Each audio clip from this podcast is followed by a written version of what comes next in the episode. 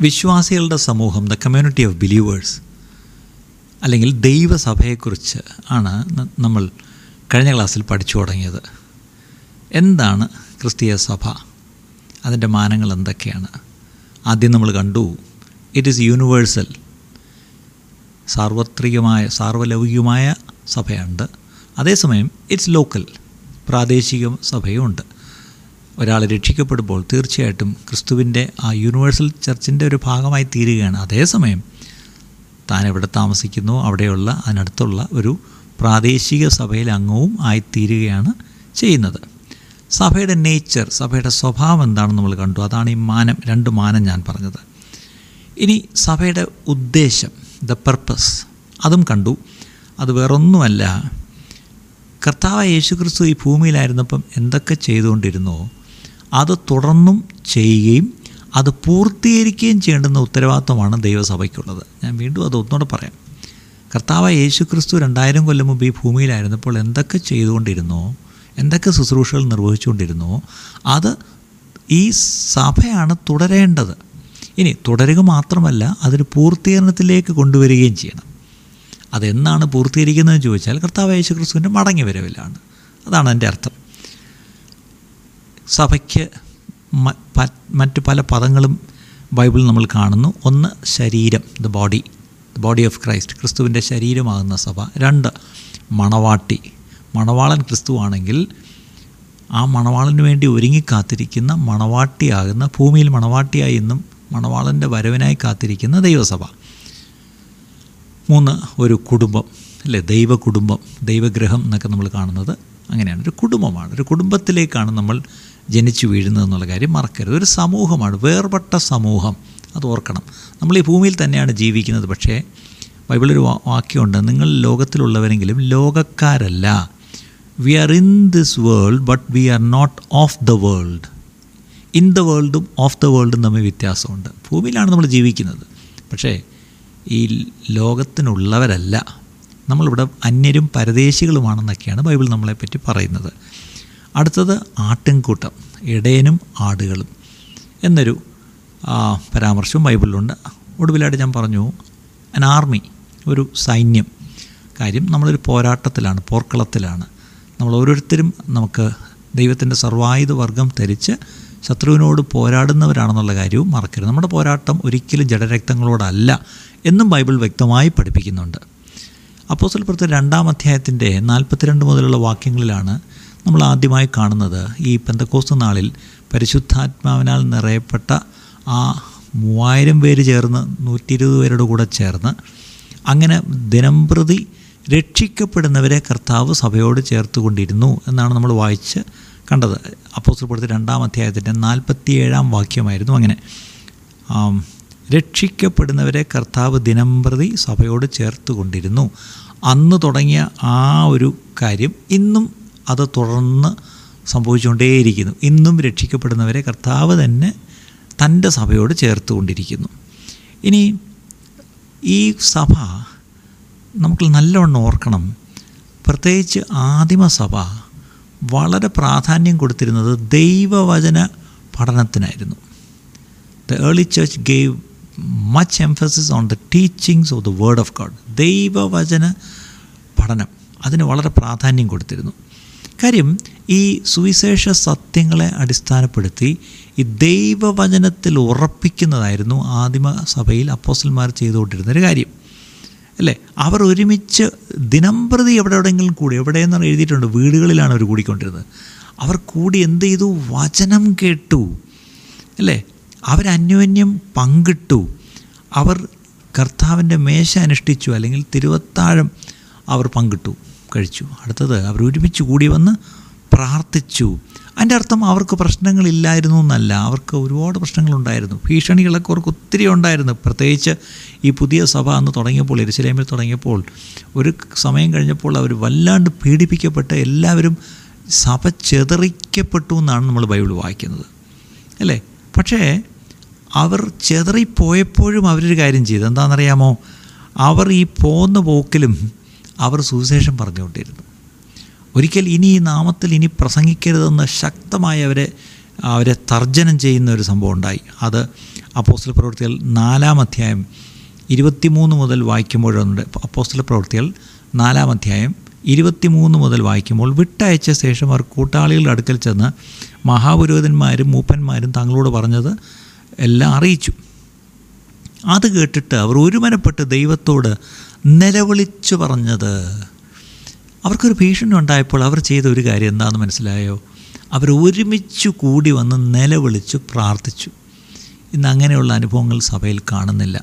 ഒരുമിച്ച് കൂടി വന്ന് ദൈവത്തോട് നിലവിളിച്ച് പ്രാർത്ഥിക്കുന്ന ഇന്നൊരു പ്രശ്നം ഉണ്ടാകുമ്പോൾ ഉടനെ സഭ ചെല്ലുന്നത് കോടതിയിലാണ് അല്ലെങ്കിൽ പോലീസ് സ്റ്റേഷനിലാണ് അല്ലെങ്കിൽ രാഷ്ട്രീയക്കാരുടെ പുറകെ പോകും. ഇതൊക്കെയാണെന്ന് സംഭവിക്കുന്നത്. അങ്ങനെയല്ല. പുതിയ നിയമസഭയിൽ നമ്മൾ കാണുന്നത് ഒരുമിച്ച് കൂടി വന്ന് ദൈവത്തോട് പ്രാർത്ഥിക്കും. എന്നിട്ട് അവരെന്ത് പ്രാർത്ഥിച്ചു? ആകാശവും ഭൂമിയും സമുദ്രവും അവയിലുള്ള സകലവും ഉണ്ടാക്കിയ നാഥനെ ജാതികൾ കലഹിക്കുന്നതും വംശങ്ങൾ വ്യർത്ഥമായി നിരൂപിക്കുന്നത് എന്ത്? ഭൂമിയിലെ രാജാക്കന്മാർ അണിനിരക്കുകയും അധിപതികൾ കർത്താവിന് വിരോധമായും അവന്റെ അഭിഷിക്തന് വിരോധമായും ഒന്നിച്ചുകൂടുകയും ചെയ്തിരിക്കുന്നു എന്ന് നിന്റെ ദാസനായ ദാവീദ് മുഹാദിനെ പരിശുദ്ധാത്മാവില്ലാൽ അരുളി ചെയ്തവനെ കണ്ടോ? അവരെപ്പോഴും പ്രാർത്ഥിക്കുമ്പോൾ വേദപുസ്തകത്തിലെ പല സംഭവങ്ങളോ അനുഭവങ്ങളോ വാക്കുകളോ പരാമർശങ്ങളോ അല്ലെങ്കിൽ പഴയ പ്രാർത്ഥനകളോ ഒക്കെ എടുത്ത് ഉദ്ധരിച്ചാണ് അവർ പ്രാർത്ഥിക്കുന്നത്. നീ അഭിഷേകം ചെയ്ത യേശു എന്നതിന്റെ പരിശുദ്ധ ദാസന് വിരോധമായി ഹെരോദാവും പൊന്തിയോസ് പീലാത്തോസും ജാതികളും ഇസ്രായേൽ ജനവുമായി ഈ നഗരത്തിൽ ഒന്നിച്ചുകൂടി സംഭവിക്കണമെന്നും നിന്റെ കൈയും നിന്റെ ആലോചനയും ഉന്നയിമിച്ചതൊക്കെയും ചെയ്തിരിക്കുന്നു സത്യം. എന്നാണ് ഇപ്പോഴത്തെ പ്രശ്നം. ഇപ്പോഴോ കർത്താവേ അവരുടെ ഭീഷണികളെ നോക്കണമേ. എന്താണ് പ്രശ്നം ചോദിച്ചാൽ ഇവർക്കൊരു ഭീഷണിയുണ്ട്. ഇപ്പോൾ എന്താണ്? ഇനി ഈ യേശുവിന്റെ നാമത്തിൽ മിണ്ടിപ്പോരുത്. ഇത്രയേ ഉള്ളൂ. വേറെ പ്രശ്നമൊന്നുമില്ല. ബാക്കി എന്തുവേണം ചെയ്തോ യേശുവിന്റെ നാമം മിണ്ടിപ്പോരുത്. പക്ഷേ യേശുവിന്റെ നാമം പറയാതെ എങ്ങനെയാണ് കാര്യം നടക്കുന്നത് അല്ലേ? യേശുവിന്റെ നാമത്തിലാണ് ശക്തി. യേശുവിന്റെ നാമത്തിലാണ് അവിടെ വലിയ കാര്യങ്ങൾ നടക്കുന്നത്. പക്ഷേ ഇവർക്കൊരു വലിയ വിലക്ക് വന്നിരിക്കുകയാണ്. എന്താണ്? ഇനി ഈ നാമത്തിൽ മിണ്ടിപ്പോരുത്.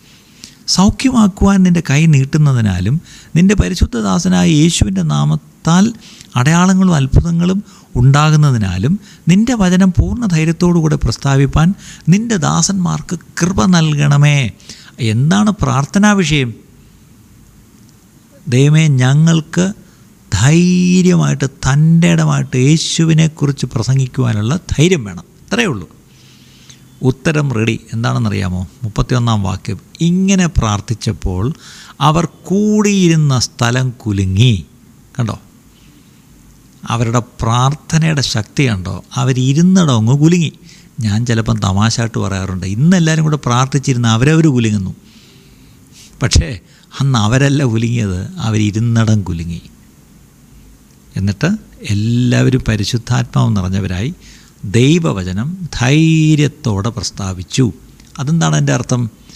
അവരെല്ലാം അഭിഷേകം പ്രാപിച്ചവരായിരുന്നല്ലോ. അവരൊക്കെ നേരത്തെ അന്യഭാഷ പറയുന്നവരൊക്കെയാണ്. പക്ഷെ അപ്പോഴുണ്ടായ ആ അനുഭവം പരിശുദ്ധാത്മാവിന്റെ ഒരു പുത്തൻ അഭിഷേകം. കാര്യം അവർക്ക് ആ സമയത്തേക്ക് ഒരു അനോയിന്റിങ് അവർക്ക് ആവശ്യമായിരുന്നു. എന്തിനാണ്? ധൈര്യത്തിന്റെ ആത്മാവ് ഒരു ധൈര്യത്തിന്റെ അഭിഷേകം. നമുക്ക് ചിലപ്പോൾ ഇതുപോലൊക്കെ നമ്മുടെ ജീവിതത്തിലും അപ്പോഴത്തെ അവസ്ഥയ്ക്കൊത്തവണ്ണം നമ്മൾ ദൈവത്തോട് ചോദിച്ചാൽ ദൈവത്തിനറിയാം എന്ത് തരം അഭിഷേകമാണ് നമുക്ക് വേണ്ടതെന്ന്. അല്ലേ? ചിലപ്പോൾ ഒരു സഹനത്തിന്റെ അഭിഷേകമായിരിക്കാം. ചിലപ്പോൾ ഒരു ധൈര്യത്തിന്റെ അഭിഷേകമായിരിക്കാം. ഇങ്ങനെ അപ്പോഴത്തെ അവസ്ഥയ്ക്കൊത്തവണ്ണം ദൈവത്തിന് തന്റെ പരിശുദ്ധാത്മാവിനാൽ നമ്മളെ അഭിഷേകം ചെയ്യാൻ കഴിയും എന്നുള്ള കാര്യവും ഇവിടെ നമ്മൾ മറക്കരുത്. ഇനി അപ്പോസ്തലത്തിൽ എട്ടാം അധ്യായത്തിലേക്ക് വരുമ്പോൾ അവിടെ എഴുതിയിരിക്കുന്നത് സഭയ്ക്കൊരു വലിയ ഉപദ്രവം നേരിട്ടു ഒന്നാം വാക്യം.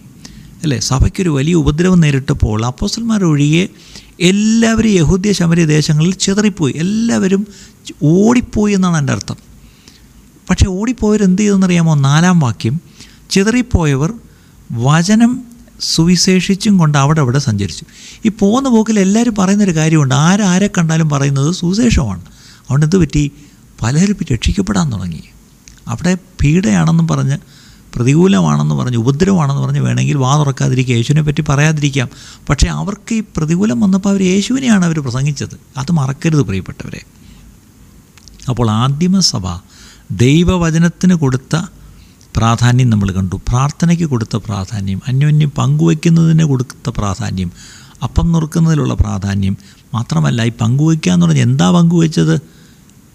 അവരന്യോന്യം കാണുമ്പം കൈ കൊടുത്ത് പ്രൈസിലോട് പറഞ്ഞ് വിരികയല്ല ചെയ്തത്. ഒരുവനൊരാവശ്യമുണ്ടെന്ന് കണ്ടാൽ ആ ആവശ്യത്തിൽ കൂട്ടായ്മ കാണിച്ചു. എങ്ങനെ? ഓരോരുത്തർ അവരവരുടെ സ്ഥലവും വീടും വരെ വിറ്റ് കൊണ്ടുവന്ന് അപ്പസന്മാരുടെ കൈ കൊടുത്ത് അത് ആവശ്യമുള്ളവർക്ക് അന്യോന്യം പങ്കുവെച്ചു. ആർക്കും ഒരു കുറവും ഉണ്ടായിരുന്നില്ല. അങ്ങനെയുള്ളൊരു പങ്കുവയ്ക്കലായിരുന്നു അതായിരുന്നു ആദിമസഭ ചെയ്തതെന്നുള്ള കാര്യം മറക്കരുത്. അവർക്ക് പ്രതികൂലമുണ്ടായി. ഭീഷണിയുണ്ടായി. അപ്പോഴും അവർ ചെയ്തു നമ്മൾ കണ്ടു. അവർ പ്രാർത്ഥിച്ചു. അവർ ചെതറിപ്പോകേണ്ട ഒരു വന്നു. ഓടിപ്പോകേണ്ട അവസ്ഥ വന്നു. അവിടെയും അവർ സുശേഷം പറഞ്ഞു. അപ്പോൾ ഓരോരുത്തർക്കും അവരവരുടെ വിളി എന്താണെന്നും അവരവർക്കുള്ള വരങ്ങൾ എന്താണെന്നൊക്കെ അവർക്ക് മനസ്സിലായിരുന്നു. അവർ അതിന്റെ ഉത്തരവാദിത്വം എടുത്ത് കർത്താവ് അവരെ ഏൽപ്പിച്ച ഓരോ കാര്യങ്ങളും അവർ നിർവടിയായി നിർവഹിച്ചു എന്നുള്ള കാര്യം മറക്കരുത്. ഇനി അവർ എരുസലേമിൽ മാത്രമായിട്ട് അങ്ങ് ഒതുങ്ങിക്കൂടി ആദ്യകാലങ്ങളിൽ. പക്ഷേ പീഡ വന്നപ്പോൾ അവർ ചിതറിക്കപ്പെട്ടപ്പോൾ എന്ത് ചെയ്തു? എരുസലേം വിട്ട് ഓടേണ്ടി വന്നു. പക്ഷേ അങ്ങനെയാണ് സഭ എരുസലേമിന് പുറത്തേക്ക് ചെന്നത്. പിന്നീടാണ് നമ്മൾ അന്ത്യോക്കിയിലുള്ള ഒരു വലിയൊരു ഒരു സഭയുടെ അവസ്ഥയെ അവിടെ നിന്ന് വീണ്ടും ദൈവം ചിലരെ വേർതിരിച്ച് വേലയ്ക്കായിട്ട് അയക്കുന്നതുമൊക്കെ നമ്മൾ കാണുന്നത് അവിടെയാണ്.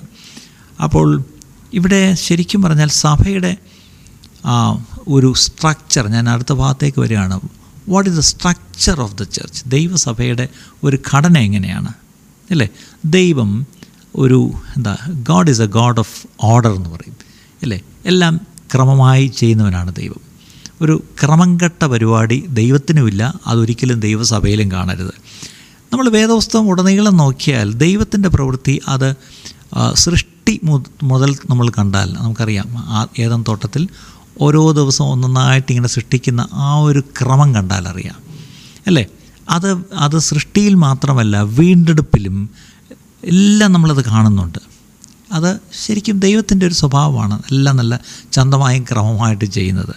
അങ്ങനെയെങ്കിൽ ദൈവസഭയിലും അങ്ങനെ തന്നെ ആയിരിക്കണം. The church should function in an orderly manner ഒരു ഒരു ക്രമം കെട്ട് ഒന്നും ചെയ്യാൻ ദൈവം സഭയിൽ അനുവാദം തന്നിട്ടില്ല. എല്ലാം ക്രമമായി അതാണ് സകലവും ചന്തമായി ഉചിതമായും നടക്കട്ടെ എന്നാണ് നമ്മൾ പുതിയ നിയമത്തിലും കാണുന്നത്. അപ്പം തിമത്യോസിന് എഴുതുന്ന ലേഖനത്തിലും തീത്തോസിന്റെ ലേഖനത്തിലുമൊക്കെ സഭയിലെ ചില ക്രമങ്ങൾ വളരെ വ്യക്തമായി ചില മാർഗനിർദ്ദേശങ്ങൾ അപ്പോസ്തലന്മാരിലൂടെ നമുക്ക് ലഭിക്കുന്നുണ്ട്. അവിടെ ഈ ഒരു സഭയുടെ ഒരു ഘടന എന്ന് പറഞ്ഞാൽ ഒരു സഭയുടെ ഭരണം അല്ലെങ്കിൽ ഒരു ഓർഗനൈസേഷൻ അല്ലെങ്കിൽ ആ കൺട്രോൾ എന്നുള്ള വാക്ക് ശരിക്കും ശരിക്കും ബൈബിൾ നമ്മൾ കാണുന്നില്ല. ഒരു സഭയെ കൺട്രോൾ ചെയ്യാൻ പറഞ്ഞിട്ട് ലീഡ് ചെയ്യാനേ പറഞ്ഞിട്ടുള്ളൂ. കാരണം യേശു ഒരു ഇടയൻ ആടുകളെ നയിക്കുന്നു. അപ്പം ഒരു പുതിയ നിയമസഭയിലും ദൈവം ആക്കിയിരിക്കുന്നവർ എന്ത് ചെയ്യണം? സഭയെ നയിക്കണം. അത്രയേ ഉള്ളൂ. അപ്പോൾ അവർ നയിക്കുമ്പോൾ സഭ ഒരിക്കലും ഒരു മനുഷ്യന്റെ കയ്യിൽ മാത്രം ഒതുങ്ങി നിൽക്കരുത്. യേശുവിന്റേതാണ് സഭയെന്ന് പറയുമ്പോൾ ഭൂമിയിൽ ഒരു പ്രാദേശിക സഭയിൽ ഒരിക്കലും ഒരു മനുഷ്യന്റെ ഒരു ഒരു നമ്മൾ പറയാറുണ്ടല്ലോ വൺ മാൻ ഷോ എന്ന്. അതൊരിക്കലും സഭയിൽ അനുവദിച്ചിട്ടില്ല. അല്ലേ? കാര്യം പൊതു നിയമസഭയുടെ നേതൃത്വം വാസ് ഓൾവേസ് പ്ലൂറൽ ഒരു വ്യക്തിയുടെ കയ്യിലല്ല വ്യക്തികളുടെ കയ്യിലാണ്. അല്ലേ? അതിനതിന്റെ അർത്ഥം ഒരു സഭയെ നയിക്കുന്ന അനേകം മൂപ്പന്മാർ ഉണ്ടായിരുന്നു ഒരാൾ മാത്രമല്ല. അത് അപ്പോസ്റ്റൽ പ്രവൃത്തിയിൽ പതിനാലാം അധ്യായത്തിന്റെ ഇരുപത്തിമൂന്നാം വാക്യം അപ്പോസ്റ്റൽ പ്രവൃത്തികൾ പതിനാലാം അധ്യായത്തിന്റെ ഇരുപത്തിമൂന്നാം വാക്യം നോക്കിയാൽ അവർ സഭതോറും അവർക്ക് മൂപ്പന്മാരെ നിയമിക്കുകയും ഉപവസിച്ചും പ്രാർത്ഥിച്ചും കൊണ്ട് തങ്ങൾ വിശ്വസിച്ച കർത്താവിങ്കിൽ അവരെ ഭരമേൽപ്പിക്കുകയും ചെയ്തു. കർത്താവെങ്കിൽ ഭരമേൽപ്പിച്ചു പക്ഷേ മൂപ്പന്മാരെ നിയമിച്ചു. അങ്ങനെയുണ്ട്. അപ്പം സഭയെ നയിക്കുവാൻ മൂപ്പന്മാർ അല്ലേ എൽഡേഴ്സ് എന്നുള്ള പൊതുവായിട്ടുള്ള പേരിലാണ് അവരറിയപ്പെടുന്നത്. ആ മൂപ്പന്മാരെ ചിലയിടത്ത് നമ്മൾ പാസ്റ്റേഴ്സ് എന്ന് പറയുമായിരിക്കും പക്ഷേ അവർ യഥാർത്ഥത്തിൽ അവർ മൂപ്പന്മാരാണ്. അപ്പോസ്റ്റൽ പ്രവർത്തനം ഇരുപത്തൊന്നാം അധ്യായത്തിന്റെ പതിനേഴും പതിനെട്ടും വാക്യം അപ്പോസ്റ്റൽ പ്രവർത്തത്തിൽ ഇരുപത്തൊന്നാം അധ്യായത്തിന്റെ പതിനേഴും പതിനെട്ടും വാക്യം. അവിടെയും എരുസലേമിലെത്തിയപ്പോൾ സഹോദരന്മാർ ഞങ്ങളെ സന്തോഷത്തോടെ കൈക്കൊണ്ട് പിറ്റേന്ന് പൗലോസും ഞങ്ങളും യാക്കോവിന്റെ അടുക്കൽ പോയി. മൂപ്പന്മാരും എല്ലാം അവിടെ വന്നുകൂടി. അപ്പോൾ അവിടെയൊക്കെ മൂപ്പന്മാർ ഒന്ന് വന്നുകൂടി. അപ്പോസൽമാർ പിന്നെ മൂപ്പന്മാരെന്നാണ്. ഇവരെല്ലാം പൊതുവേ അറിയപ്പെടുന്ന മൂപ്പന്മാരാണെങ്കിലും അല്ലേ? ഈ അഞ്ച് തരം ശുശ്രൂഷകരെയാണ് ദൈവം ദാനമായി സഭയ്ക്ക് കൊടുത്തിരിക്കുന്നതെന്ന് എഫ് എസ് ലേന നാലാം അധ്യായം പതിനൊന്നാം വാക്യത്തിൽ നമ്മൾ വായിക്കുന്നു. ഇപ്പോഴതിലേക്ക് പോകണ്ട ഞാൻ പിന്നീട് വരാം അതിലേക്ക്. അതേപോലെ പ്രവൃത്തികളുടെ പുസ്തകം ഇരുപതാം അധ്യായം പതിനേഴാം വാക്യം അപ്പോസ്റ്റർ പ്രവൃത്തികളിൽ ഇരുപതാം അധ്യായം പതിനേഴാം വാക്യം മിലത്തോസിൽ നിന്ന് അവർ എഫസസിലേക്ക് ആളയച്ച് സഭയിലെ മൂപ്പന്മാരെ വരുത്തി സഭയിലെ മൂപ്പന്മാരെ വരുത്തി എന്നാണ്. അല്ലേ? സഭയിലെ പാസ്റ്റർമാരെ വരുത്തി എന്നല്ല മൂപ്പന്മാരെ വരുത്തി എന്ന് എഴുതിയിരിക്കുന്നത്. ഇനി തീത്തോസ് ഒന്നിന്റെ അഞ്ച് ടൈറ്റസ് ഒന്നിന്റെ അഞ്ച് ഞാൻ ക്രേത്തയിൽ നിന്നെ വിട്ടേച്ചു പോകുന്നത് ശേഷിച്ച കാര്യങ്ങളെ ക്രമത്തിലാക്കേണ്ടതിനും ഞാൻ നിന്നോട് ആജ്ഞാപിച്ചതുപോലെ പട്ടണം തോറും മൂപ്പന്മാരെ ആക്കി വയ്ക്കേണ്ടതിനും തന്നെ പട്ടണം തോറും മൂപ്പന്മാരെ ആക്കി വയ്ക്കണം പട്ടണം തോറും പട്ടണം തോറും ദൈവസഭകളുണ്ട് അല്ലേ? ആ സഭകൾക്കെല്ലാം ആ സഭകളെ പരിപാലിക്കാനുള്ള മൂപ്പന്മാരെ നീ ആക്കണം ആക്കി വയ്ക്കണം എന്നാണ് അവിടെ എഴുതിയിരിക്കുന്നത്. അപ്പം പൊതു നിയമസഭ ഒരിക്കലൊരു ഒരു ഓട്ടോക്രാറ്റിക് വൺ മാൻ ഷോ അല്ല? ഒരു ഏകാധിപത്യ ഭരണമല്ല ദൈവസഭയിൽ നടക്കേണ്ടത്. ഒരു പാസ്റ്ററിന്റെ കീഴിലോ അല്ലെങ്കിൽ ഒരു നേതാവിന്റെ കീഴിലോ ഒരു ബിഷപ്പിന്റെ കീഴിലോ ഒരു മാനേജിംഗ് ട്രസ്റ്റിയുടെ കീഴിലോ ഒന്നുമല്ല സഭ നിൽക്കേണ്ടത്. ഓട്ടോക്രാറ്റിക് അല്ല. ഏകാധിപത്യ പ്രവണത ദൈവസഭയിൽ പറഞ്ഞിട്ടില്ല. അതേസമയം ഒരു ഡെമോക്രാറ്റിക് കോൺഗ്രിഗേഷണൽ ഡ്രിവൺ സെറ്റപ്പും അല്ല അതായത് എല്ലാവരും കൂടെ ചേർന്ന് എല്ലാവർക്കും ഒരു വോട്ട് എല്ലാവർക്കും എനിക്കൊരു അങ്ങനെയില്ല. പുതിയ നിയമസഭ ഒരു ജനാധിപത്യ വ്യവസ്ഥിതിയാണെന്ന് പലരും വളരെ എന്താ പറയുന്നത് ഇന്നസെന്റായിട്ട് വിശ്വസിക്കുന്നവരുണ്ട്. അതും തെറ്റാണ്. എല്ലാവർക്കും എഴുന്നേറ്റ് ഓരോ അഭിപ്രായം പറയാം. എല്ലാവരുടെ അഭിപ്രായം കൂടെ ചേർന്നിട്ട് വോട്ടിട്ട് ഈ സഭയിലേക്ക് വോട്ടിട്ട് തിരഞ്ഞെടുക്കുക എന്നൊരു പരിപാടിയേ പുതിയ നിയമസഭയിലില്ല. ഈ ചീട്ടിട്ടെടുക്കുക എന്ന് പറഞ്ഞ ഒരേ ഒരു പരിപാടി പരിശുദ്ധാത്മാവ് വരുന്നതിന് മുമ്പ് പന്ത്രണ്ട് അപ്പോസന്മാരിൽ ഒരാൾ പോയല്ലോ ഇസ്കരിയത്ത യോധ അപ്പോൾ പകരം ഒരാളിനെ എടുക്കണം. അപ്പം ആ ആളിനെ എടുക്കാൻ ഈ പറഞ്ഞ പോലെ ചീട്ടിട്ടിട്ട് അവരൊരാളിനെ എടുത്തായിട്ട് നമ്മൾ അപ്പോസപ്പെടുന്ന ഒന്നാം അധ്യായത്തിൽ കാണുന്നുണ്ട്. പക്ഷേ പരിശുദ്ധാത്മാവ് രണ്ടാം അധ്യായത്തിൽ പെന്തക്കോസ് നാളിൽ പരിശുദ്ധാത്മാവിനാൽ നിറഞ്ഞ ശേഷം ദൈവസഭയിൽ എങ്ങും ഇങ്ങനൊരു ചീട്ടിടൽ ഇല്ല എന്നുള്ള കാര്യം നമ്മൾ ഓർക്കണം. അല്ലേ? അതുകൊണ്ട് ഈ വോട്ടിംഗ് സമ്പ്രദായം ഒന്നും ശരിക്കും പറഞ്ഞാൽ ബൈബിളിലില്ല പക്ഷേ ഇന്ന് പല സഭകളിലും വോട്ട് കൊണ്ടൊക്കെയാണ് പിടിച്ചിരിക്കുന്നത്. അത് പരിതാപം എന്നല്ലാതെ വേറൊന്നും ഇപ്പോൾ അതിനകത്ത് എനിക്ക് പറയാനില്ല. അപ്പം ഇവിടെയുള്ളത് ഒരു ഒരു committee led hire and file fire style of governance ഒരു കമ്മിറ്റിയെ എടുത്ത് ആ കമ്മിറ്റി തീരുമാനിക്കുന്നു. ആര് പാസ്റ്റർ ആവണം ആര് മൂപ്പനാവണം. അങ്ങനെയും അല്ല ശരിക്കും പറഞ്ഞു അതുകൊണ്ട് പുതിയ നിയമസഭ അങ്ങനെയൊന്നുമല്ല നമ്മൾ കാണുന്നത്. It was a theocratic rule theo എന്ന് പറഞ്ഞാൽ ഒരു ദൈവകേന്ദ്രീകൃതമായിരിക്കണം. ക്രിസ്തുവിന്റേതാണെങ്കിൽ സഭയിൽ ക്രിസ്തു കേന്ദ്രീകൃതമായിരിക്കണം. സഭയിൽ എന്ത് നടക്കണമെന്നുള്ളത് ക്രിസ്തു തീരുമാനിക്കണം. ക്രിസ്തു എങ്ങനെ തീരുമാനിക്കും? തന്റെ പരിശുദ്ധാത്മാവിനെ താൻ സഭയിൽ വെച്ചിട്ടുണ്ടല്ലോ. ആ പരിശുദ്ധാത്മാവ് നയിക്കും. അല്ലേ? അപ്പം ചെയ്യേണ്ടത് മൂപ്പന്മാർ സഭയുടെ എന്താ പറഞ്ഞ അധ്യക്ഷന്മാരോ അല്ലെങ്കിൽ ദൈവമാക്കിയിരിക്കുന്നവർ അവരൊരുമിച്ച് കൂടിയിരുന്ന് പ്രാർത്ഥിച്ച് ദൈവത്തോട് ചോദിച്ചാൽ ദൈവാത്മാവ് സംസാരിക്കും എങ്ങനെ മുന്നോട്ട് സഭയെ കൊണ്ടുപോകണമെന്ന്. അത് നമ്മൾ അങ്ങനെയാണ് അന്ത്യോക്യ സഭയിലൊക്കെ ഒരിക്കലും അവർ ഒരുമിച്ച് കൂടി പ്രാർത്ഥിച്ചുകൊണ്ടിരുന്നപ്പോൾ വ്യക്തമായി പരിശുദ്ധാത്മാവ് സംസാരിച്ചു. ആ പരിശുദ്ധാത്മാവ് സംസാരിച്ചത് അവർക്ക് ബോധ്യപ്പെട്ടിട്ട് അവരെന്ത് ചെയ്തു? അതിൻപടി ഒട്ടനെ അവർ നടപടികളെടുത്തു.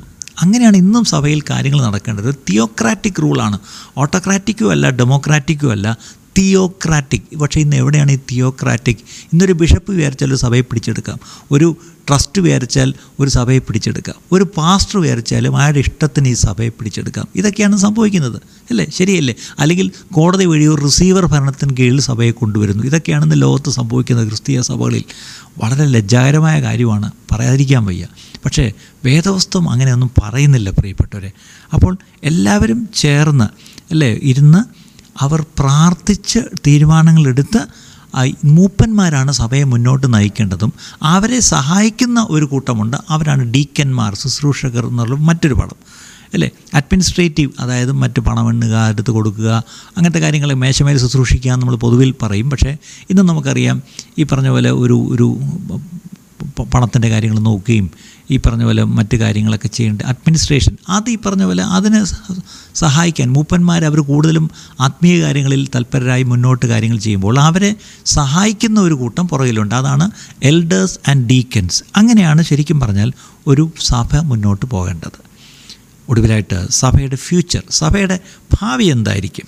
അല്ലേ? സഭയ്ക്കൊരു എക്സൈറ്റിംഗ് ഫ്യൂച്ചറുണ്ട് ഒരു വളരെ ആവേശോജ്ജലമായ ഒരു ഭാവി ഈ ക്രിസ്തീയ സഭയ്ക്കുണ്ട്. അത് മറക്കരുത്. നമുക്കറിയാം സഭ തുടങ്ങിയ നാൾ മുതൽ ഇന്നുവരെയും സഭയെ നശിപ്പിക്കുവാൻ പിശാജ് എല്ലാ തരം പ്രവൃത്തികളും ചെയ്തിട്ടുണ്ട്. പക്ഷേ ദൈവകൃപയാൽ ഞാൻ എന്റെ സഭയെ പണിയും പാതാള ഗോപുരങ്ങൾ അതിനെ ജയിക്കയില്ല എന്ന് പറഞ്ഞ കർത്താവിന്റെ സഭ ഇന്നും ആ ജയജയാത്ര തുടരുക തന്നെയാണ് ചെയ്യുന്നത്. അതെവിടെയാണ്? മത്തായി പതിനാറിന്റെ പതിനെട്ടിലാണ്. പാതാള ഗോപുരങ്ങൾ അതിനെ ജയിക്കയില്ല എന്ന് പറഞ്ഞത് അവിടെയാണ്. അപ്പം ഈ സഭയുടെ ഫ്യൂച്ചർ ഭാവി എന്തെന്ന് ചോദിച്ചാൽ we will see the church completed യേശു ചെയ്ത പ്രവൃത്തികൾ തുടരുകയും പൂർത്തീകരിക്കുകയും ചെയ്യണമെന്ന് ഞാൻ പറഞ്ഞില്ലേ? ആ പൂർത്തീകരണം എവിടെ സംഭവിക്കുമെന്ന് ചോദിച്ചാൽ finally the bride will meet her bridegroom മണവാട്ടി മണവാളനെ നേരിട്ട് കാണും. അല്ലെങ്കിൽ മണവാളൻ വന്ന് മണവാട്ടിയെ എതിരേറ്റ് കൊണ്ടുപോകും എന്നുള്ളതാണ് കാര്യം. അത് വെളിപ്പാട് പുസ്തകം പത്തൊമ്പതാം അധ്യായത്തിൽ ആണ് ആറാം വാക്യം മുതൽ വായിക്കുമ്പോൾ വെളിപ്പാട് പുസ്തകം പത്തൊമ്പതാം അധ്യായത്തിന്റെ ആറ് മുതൽ വായിക്കുമ്പോൾ അപ്പോൾ വലിയ പുരുഷാരത്തിന്റെ ഘോഷം പോലെയും പെരുവള്ളത്തിന്റെ ഇരച്ചിൽ പോലെയും തകർത്ത ഇടിമുഴക്കം പോലെയും ഞാൻ കേട്ടത്. ഹല്ലേലുയ!